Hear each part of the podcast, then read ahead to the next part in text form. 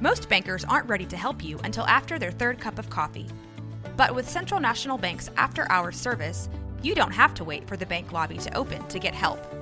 You can contact us from 6 to 8:30 in the morning or from 5 to 10 in the evening, and we'll connect you to a real, live, local person who can answer questions and fix problems 7 days a week. Bank different. Bank Central. Central National Bank. Member FDIC. This is a Rogue Media Network podcast. This is 365 Sports, powered by SicEm365.com. Perhaps the best games in college football this weekend are not far apart. It's Dallas and College Station, Texas OU, and also A&M and Alabama. And then Taylor McHargue has a game, Florida Atlantic and Tulsa down in Boca Raton. He joins us now on 365 Sports. We just have talked a lot about the games I just mentioned. We will get to that as well. Taylor, what's it been like for Tom Herman at Florida Atlantic? Well, Casey Thompson, their quarterback, towards ACL against mm-hmm. Clemson, and actually Richardson, the backup is in for them now, uh, he was the quarterback at Central Michigan when they went to Oklahoma State and, and, gave them fifth. So they've got a capable backup. But you know, we talked on our show All American this week about you know, Tom Herman's recruited well everywhere he's been. Now Texas, it didn't work out obviously towards the end, but at the Group of Five level certainly, and, and when he was an assistant, he has proven time and again that he can accumulate talent, and I think he'll do that at FAU. Uh, I don't know where they end up shaking out towards the end of this season. I don't think they're gonna they're not gonna be in a position to win this conference. They should get back to probably a bowl game this year. If they don't, you know, maybe they're it's just shy of it at a five win team, but that'll just be for this year. I think that should be a team out of the American that you, you should expect to be competitive towards the you know top third of that conference pretty soon. Taylor, what are your thoughts on on Red River this week? So I had Oklahoma a few weeks ago against SMU, and Oklahoma. A lot has been made this week on you know the video game numbers that Dillon Gabriel's put up, and uh, just the stats that they have compiled on the opposite side of the ball. But to me, that it, it really doesn't matter because the all of it, with the exception of SMU, was against teams that just flat out are not very good on the defensive side of the ball. Um, and so, you know, dismantling Arkansas State and Tulsa and an Iowa State team that I think you've already seen at this point in the year, uh, I'm not sure what they have to play for. To me, we have not seen enough from Oklahoma to not be concerned about. It was 14 to 11 going into the fourth quarter against SMU at home.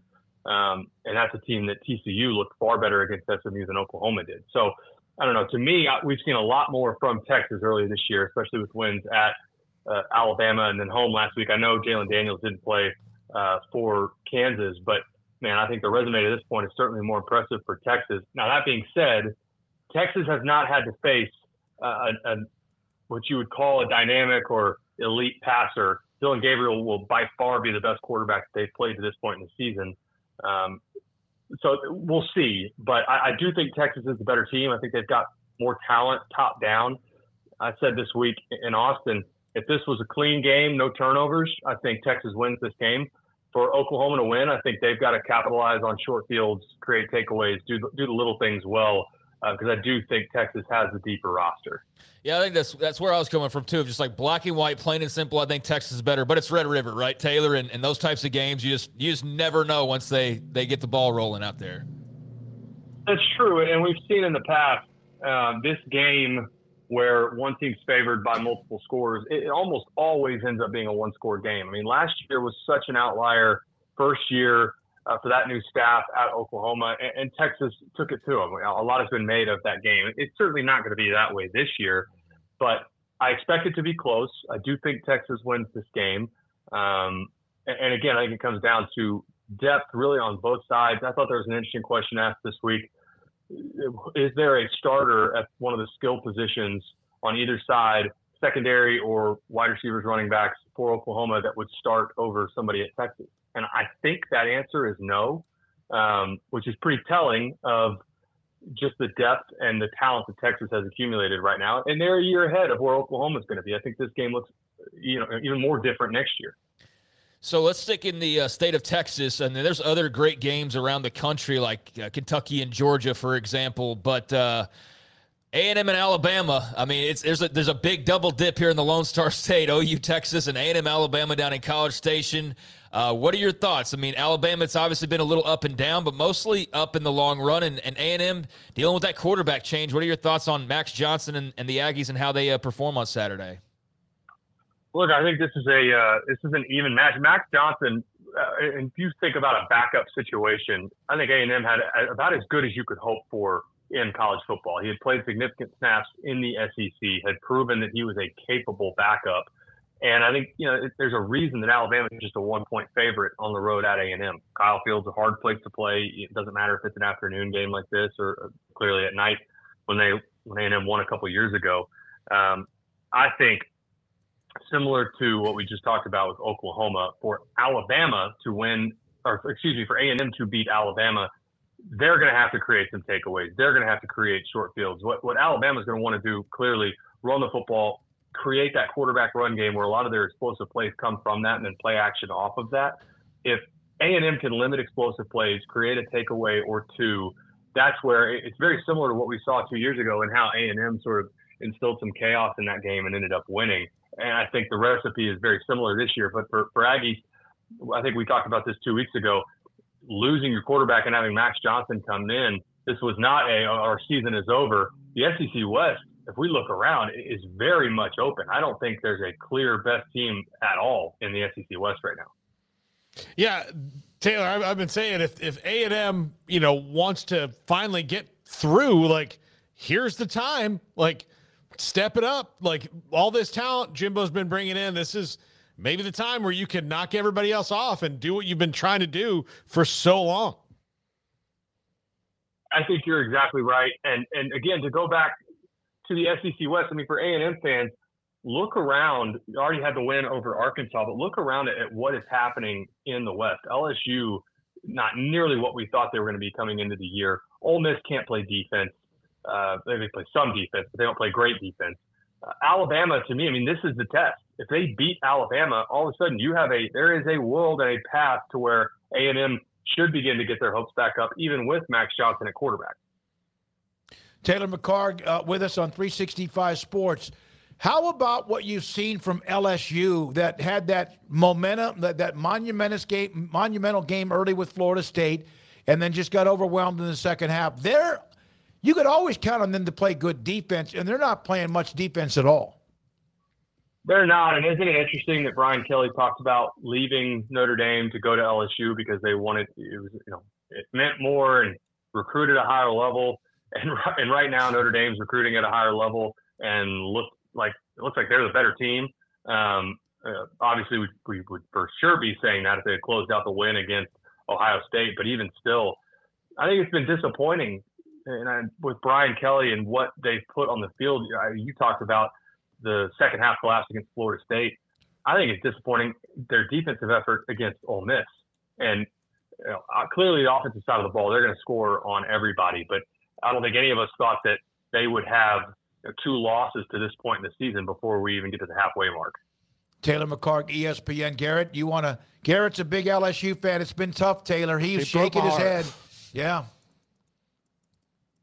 Hey, I get it. I, I again, this was a team that I very much thought had a chance to be a playoff team coming into the year, and they had a, an opportunity against Florida State. If they win that game, they're in the driver's seat and all of a sudden now you know they're they're really going to be fighting just to stay in the top you know third of the SEC. I mean they're one or two losses away from now you're talking about this is a middle of the pack LSU team, and how far is that from our expect, expectations for this team coming into the season? But this happens every year. There's always a team that we talk about. Hey, this is a potential Final Four team, and then you look up at the end of the year, and they're either barely ranked or, or they're not ranked at all. Taylor Baylor and Tech uh, this week. Uh, I was at the uh, the ridiculous comeback uh, last week in Orlando uh, that that Baylor had. Tech is two and three. They're both two and three. The seasons have not gone as they planned. Joey McGuire one and seven on the road. But I mean, is Baylor's comeback a moment in time, or is it something to be you know rally them for the rest of the season? It should be something that rallies them. I mean, that was completely improbable. I, I, I thought that Central Florida would close out that game up until they botched the they had the fumble that was returned back the other way with like six minutes left in the game. Then it was like, all right, I think they're probably losing this game. This has just turned into a complete collapse. And that's the type of win that you need early in the season for a team that's trying to right the ship. And they, they very much got that. I think Texas Tech on the other side, that's another team that's a little bit disappointing. Not that, you know, in the same way that with LSU, where we're talking about Final Four expectations for them, that's obviously not the case for Tech. But I do think this was a team that there was a dark horse you know, is this going to be maybe a team that sneaks into the Big 12 championship? Is this a, a nine or 10 win potential team? Now it's, is this a team that can get to 500 and get to the postseason? Uh, Shough being hurt, obviously a, a major blow. The, that poor guy has been hurt. It feels like every year of his career. But no, I, I absolutely think this is a game that Baylor should have a ton of confidence coming in. And how good would it feel for, for Baylor to get this win, get back to 500? Now you get to the halfway mark and I think expectations were higher than you know 500 at the halfway mark. But gosh, two weeks ago, if you said, "Hey, you're going to get to you're into your sixth game and get back to three and three," I think every Baylor fan would take that. Obviously. Yeah, I think so. Uh, by the way, everyone's been wondering when is Cam Rising going to play, and Whittingham has kind of alluded to it that maybe he did an interview, I guess, yesterday in Utah with Bill Riley of ESPN 700 that said he didn't just hurt his knee, he didn't just tear his ACL he tore his meniscus, MPFL, ACL, and it was a surgery very similar to Kyler Murray with the Cardinals, Hendon Hooker last year with Tennessee, and it has been a excruciating comeback for him. That's the first time he's opened up about it. Now that you know that, Taylor, it is no surprise he's not playing right now. No doubt, and I think you have to wonder, you know, is there a world where he doesn't play at all this season? Does he either just take the full year, try and get the medical and come back, move on, go to the next level. Uh, if it's that bad, at what point does Utah say, with the success that they're having to this point in the season, if this gets into November, is it even worth it? Or do you just ask him, hey, we're just going to have you medical red shirt and let's let's focus on 2024, whether that's with Utah or whether that's moving on personally. But that's the difference in the college and the NFL game these schools do not have to disclose the severity of these injuries, and that's why we see it week in and week out on these games where we get, uh, you know, you have to be careful on how you phrase it, but sometimes we're told, you know, information leading into a game. And I remember the Fox broadcast last year where Rising didn't play and, and they weren't on site and they weren't aware of it. They had a whole graphics package rolling into the game and then Cam Rising doesn't come out to play. You have to be very careful in college of, of over speculating and uh, not talking about specific injuries because in college they can just call it a lower body injury and leave it at that. And it, it's the, the information is few and far between, and there's some coaches that are better about it, and others, like at Utah, where they don't. It, it, it's very tight lipped, and you get uh, very little out of them. Enjoy the broadcast, Tulsa, Florida Atlantic. Thank you, Taylor. We appreciate your time every or every Thursday at this time.